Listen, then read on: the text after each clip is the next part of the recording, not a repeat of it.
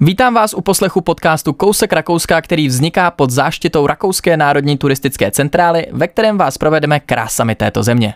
Dnešním hostem je česká gastronomická publicistka a foodblogerka Dagmar Heštová a já už teď vím, že budu určitě litovat, že jsem se před tímhle dílem pořádně nenajedl, protože se budeme bavit o Salzburgu, ale taky o jídle, kterým je tohle město známý úplně po celém světě. Dobrý den.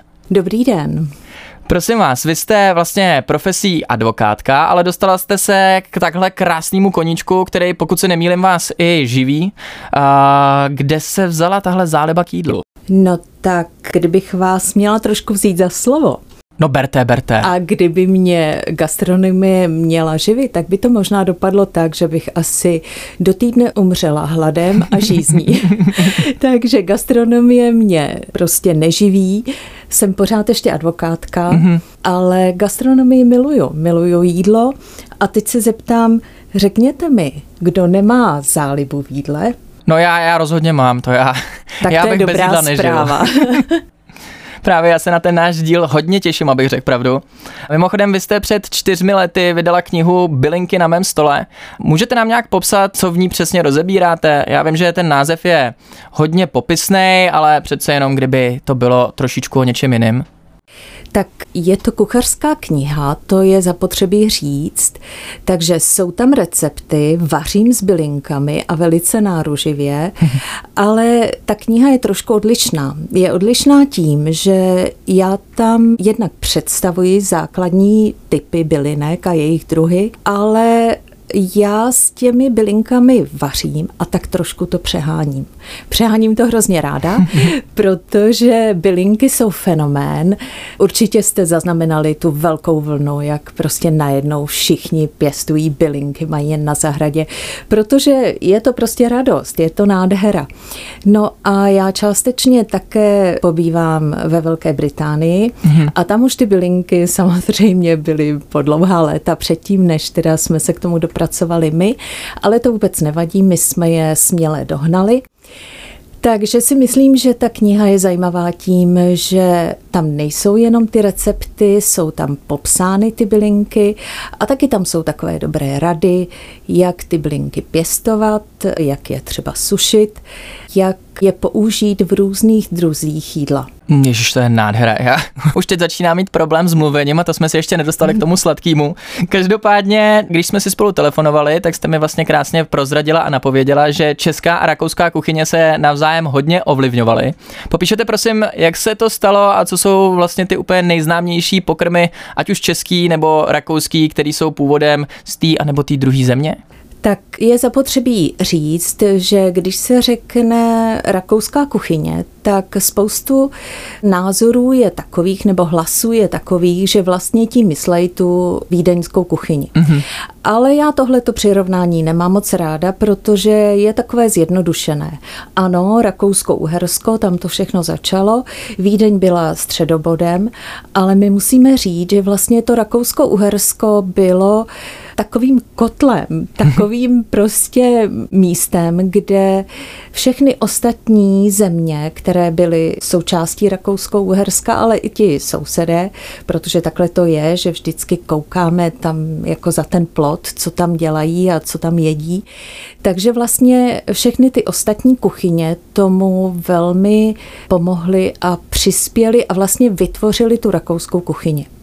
Co se týče našich zemí, tedy Čech, Moravy, tak samozřejmě my úplně s úžasem najednou v té rakouské kuchyni objevujeme naše jídla. A já musím říct, že asi vím, o čem mluvím, protože moje babička byla vídeňská Češka. Mm-hmm. To znamená, že vystudovala gastronomii ve Vídni u firmy Meindl. Možná si pamatujete, firma Meindl prostě tady prodávala kávu, měla tady supermarkety, takže určitě mnozí z vás ji znají. No a tam nešlo jenom o nějaké recepty, ale bylo tam zboží znalectví, učili se tam jazyky, učili se tam postupy, prostě vaření, jak se chovat, já nevím, účetnictví, prostě úplně všechno. Takže moje babička určitě z toho Rakouska, z té Vídně, určitě něco přivezla zpátky do Prahy, ale také určitě něčím přispěla do té Vídně.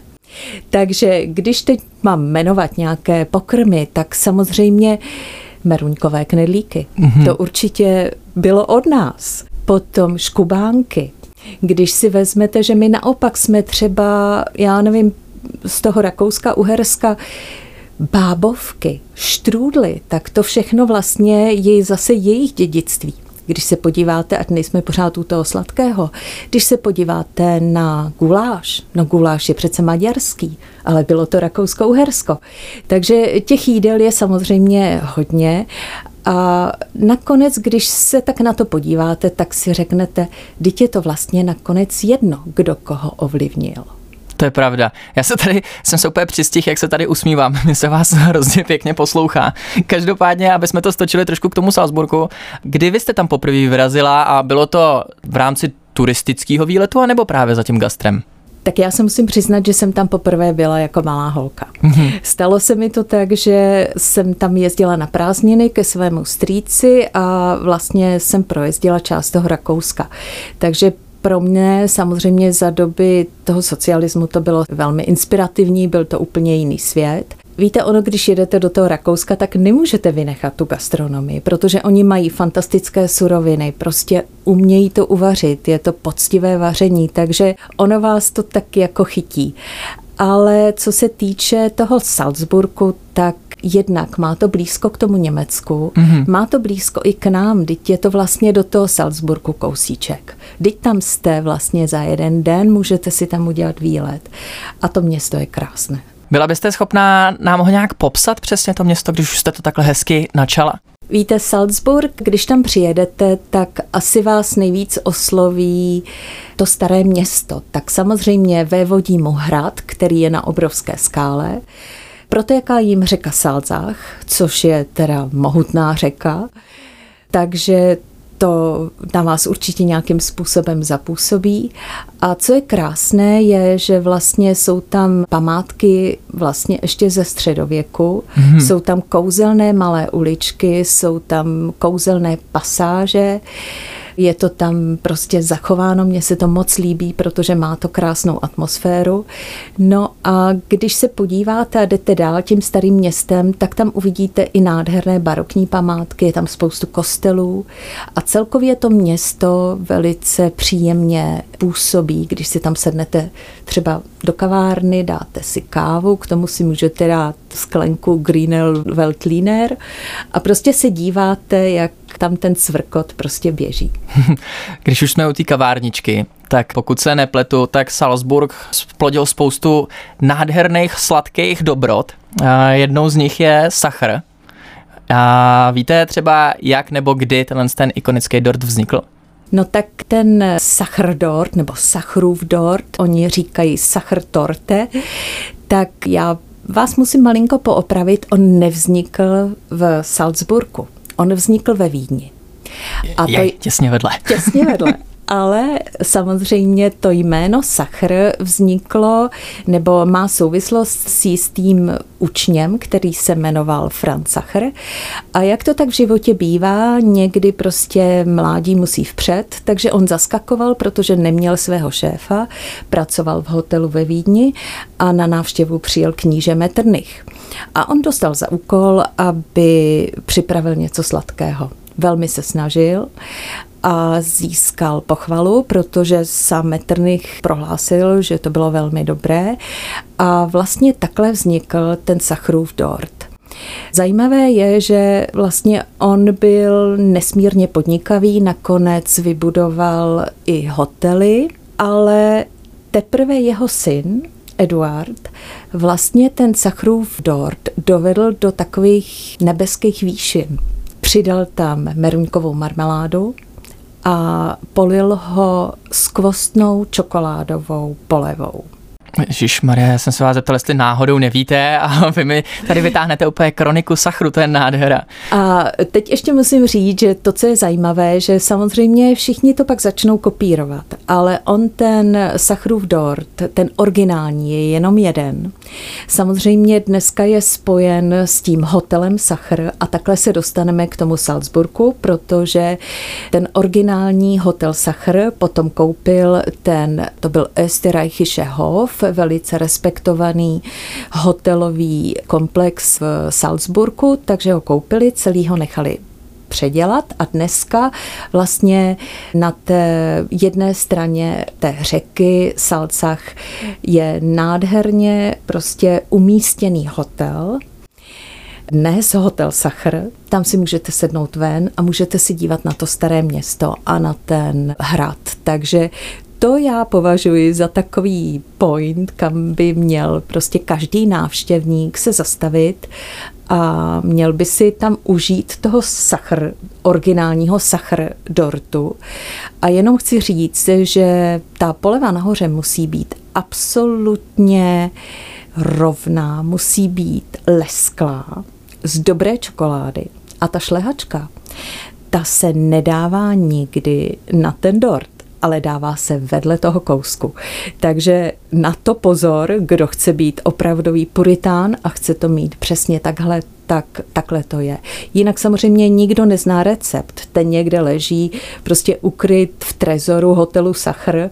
Ono to není jenom o těch ingrediencích, ono je to taky o tom podílu a to málo kdo dokáže vlastně tak udělat, aby to chutnalo jako ten originál. Ježišmarja, mě budou úplně bolet po tomhle tom rozhovoru tváře z toho, jak se usmívám tady. Tak ale když jsem teda s tím sachrem se jakž takž netrefil, podle mě jsem byl celkem blízko, takhle když se to takhle k tomu doprovodila. Určitě. Tak druhá pochoutka jsou Mozartovy koule.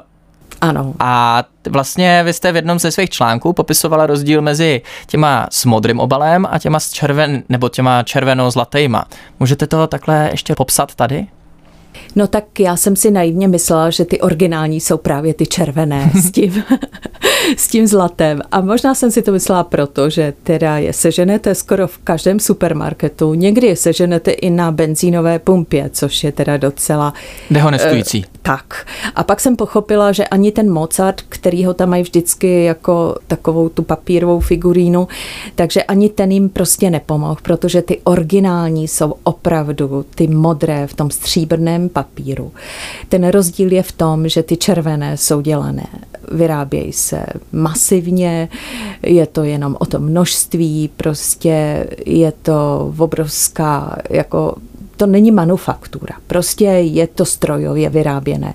Takže ty originální, ty právě seženete jenom v tom Salzburgu. Čekají se tam na ně fronty, protože mají tam několik samozřejmě malých obchůdků, ale mají tam i své cukrárny, protože zatím vlastně Mozart Bonbon, jak se to původně jmenovalo, dneska my tomu říkáme originální salzburské Mozartovy koule, stojí kuchař, který se jmenoval Fürst, Paul First a on vlastně stojí za tím vynálezem těch Mozartových koulí.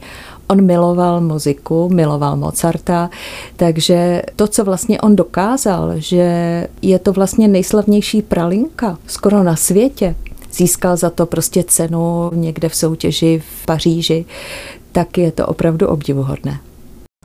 Vy víte, mě to úplně rozhazuje, jak krásně mluvíte.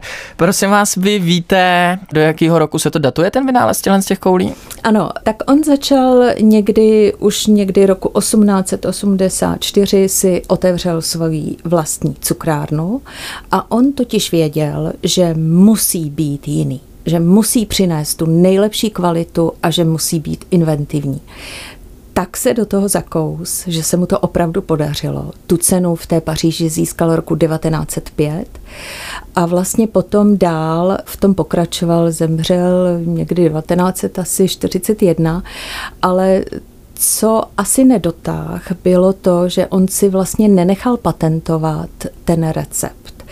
A víte, jak to je? Tak v Salzburgu i v jeho okolí najednou všichni to začali okoukávat a začali dělat podobné pralinky. Ale opravdu ta originální je jenom jeho. Soud potom jim dal prostě za pravdu.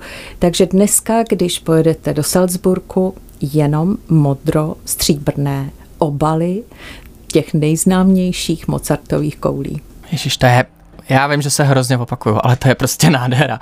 Prosím vás, ještě, když bychom odbočili od sladkého, tak je nějaký specifický salzburský slaný jídlo?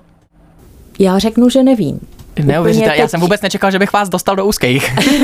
Takhle, ono těch jídel je samozřejmě více. Mm-hmm. Já bych řekla, že v tom Salzburgu najdete fantastické restaurace, které servírují klasickou rakouskou kuchyni.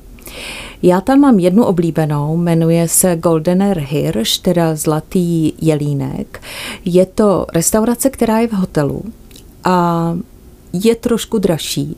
Čišníci mají bílé rukavičky, servíruje se i na stříbrných příborech a stříbrných tácech, ale co je na tom nejvíc ceněné je to, že oni vám opravdu udělají ten nejlepší vídeňský řízek, mm-hmm. který je v jiných restauracích třeba s, je to v pořádku, jste ohromeni hlavně třeba, jak je obrovský, ale nejsou tam úplně ty chutě. A to tahle ta restaurace dokáže perfektně. Takže si tam dáte fantastický vývar, s játrovými knedlíčky, prostě s fritátovými nudlemi a to je všechno to, co patří k té klasické rakouské kuchyni, jaký známe. Vy jste pravděpodobně v Salzburgu byla nesčetněkrát. Kdybychom odbočili od té gastro scény. Máte třeba něco, co byste doporučila komukoliv, kdo tam pojede poprvé, co by měl navštívit třeba v rámci turistických krás? Tak samozřejmě ta prohlídka toho města je úžasná, můžete tam taky jít prohlížet si všechny ty kostely, protože jich mají hodně. Já jsem, možná to teď zní trošku hloupě, já bych i doporučila jít na jejich hřbitov, který se jmenuje Sebastian Friedhof. Mm-hmm. Zajímavé je to, že je tam pohřben otec Mozartův, takže Leopold Mozart a i jeho žena Konstanz. Určitě si ji pamatujeme možná z filmu Amadeus. Mm-hmm. Takže tahle ta mladičká dáma je tam také pohřbena. Ale co je zajímavé pro mě a co mám ráda, je, že tam je pohřben i Paracelsus, což je vlastně lékař, bylinkář, alchymista, toxikolog. Jako první vymyslel slovo alkohol. Takže to se mi taky líbí. Ale co ještě stojí za vidění, si myslím, že je ta fantastická událost, což jsou salzburské hudební slavnosti. Já pořád si slibuji, že už tam teda konečně jednou si seženu lístky a půjdu.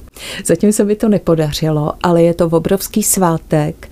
Já jsem jednou jen tak náhodou vlezla do informačního centra a tak jako naivně jsem se ptala, jestli nemají náhodou lístek, protože tam zrovna zpívala Magdalena Kožena, která vlastně tam začala svoji kariéru. No a oni mě řekli, ano, máme, tak já jsem byla v sedmém nebi, ale pak jsem si uvědomila, že na to nemám tu správnou robu, protože tam je to opravdu o tom, že jdete v podvečer a vidíte všechny prostě v dlouhých šatech a v robách jako na operu a je to nádhera, takže to bych doporučovala každému. No a jinak já to beru tak, že když přijdete do nějakého města, tak je dobré si sednout někam. Sednout a dívat se, jak kolem vás ten eh, ruch prostě pluje. A já tam ještě mám jednu takovou uchylku. a to je ta, že tam je úžasná prodejna vánočních ozdob. A já tam teda pokaždé, když přijdu, tak si koupím vánoční ozdobu, protože ta prodejna je otevřená celoročně. V létě to vypadá divně, ale je to unikátní a prostě bez toho by asi nebyl ten Salzburg.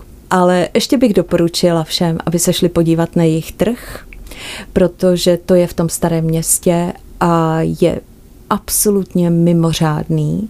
Oni mají samozřejmě pak blízko k té Itálii, mají tam čerstvé lišky, ale mají tam také stánek s výbornými vursty, takže si tam můžete dát prostě i takové jídlo prostě rychlé a, a je to velmi chutné. Ježiš, já se tady úplně držím zuby, nechty, abych na všechno neodpovídal, že to je krása, ale úplně mi to nejde, protože tohle to teda taky bylo nádherný. Já mám teď 100 chutí zase vyrazit do Salzburgu tím, jak jste to popsala. Prosím vás ještě takhle ke konci se chci zeptat, jaký jsou vaše osobní plány do budoucna? Můžeme se třeba dočkat druhé knihy, ať už pokračování nebo nějaký jiný? No tak na knize se pracuje, děkuji za otázku, protože už se naschromáždili gastroglosy, který já píši vlastně každý týden pro server iRozhlas.cz a ty gastroglosy nejsou jenom o receptech. Je to o cestování, je tam také o Salzburgu, takže kdo by si chtěl přečíst, tak samozřejmě bude most, ale jsou tam i recepty. Já jsem tomu velmi ráda, protože ty gastroglosy, si dovolím říct, mají velký úspěch a někdy to i natřou těm normálním zprávám.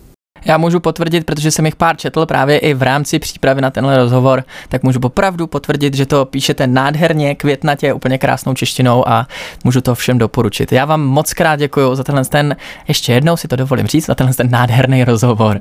Děkuji za pozvání. Taky děkuji, že jste přišla.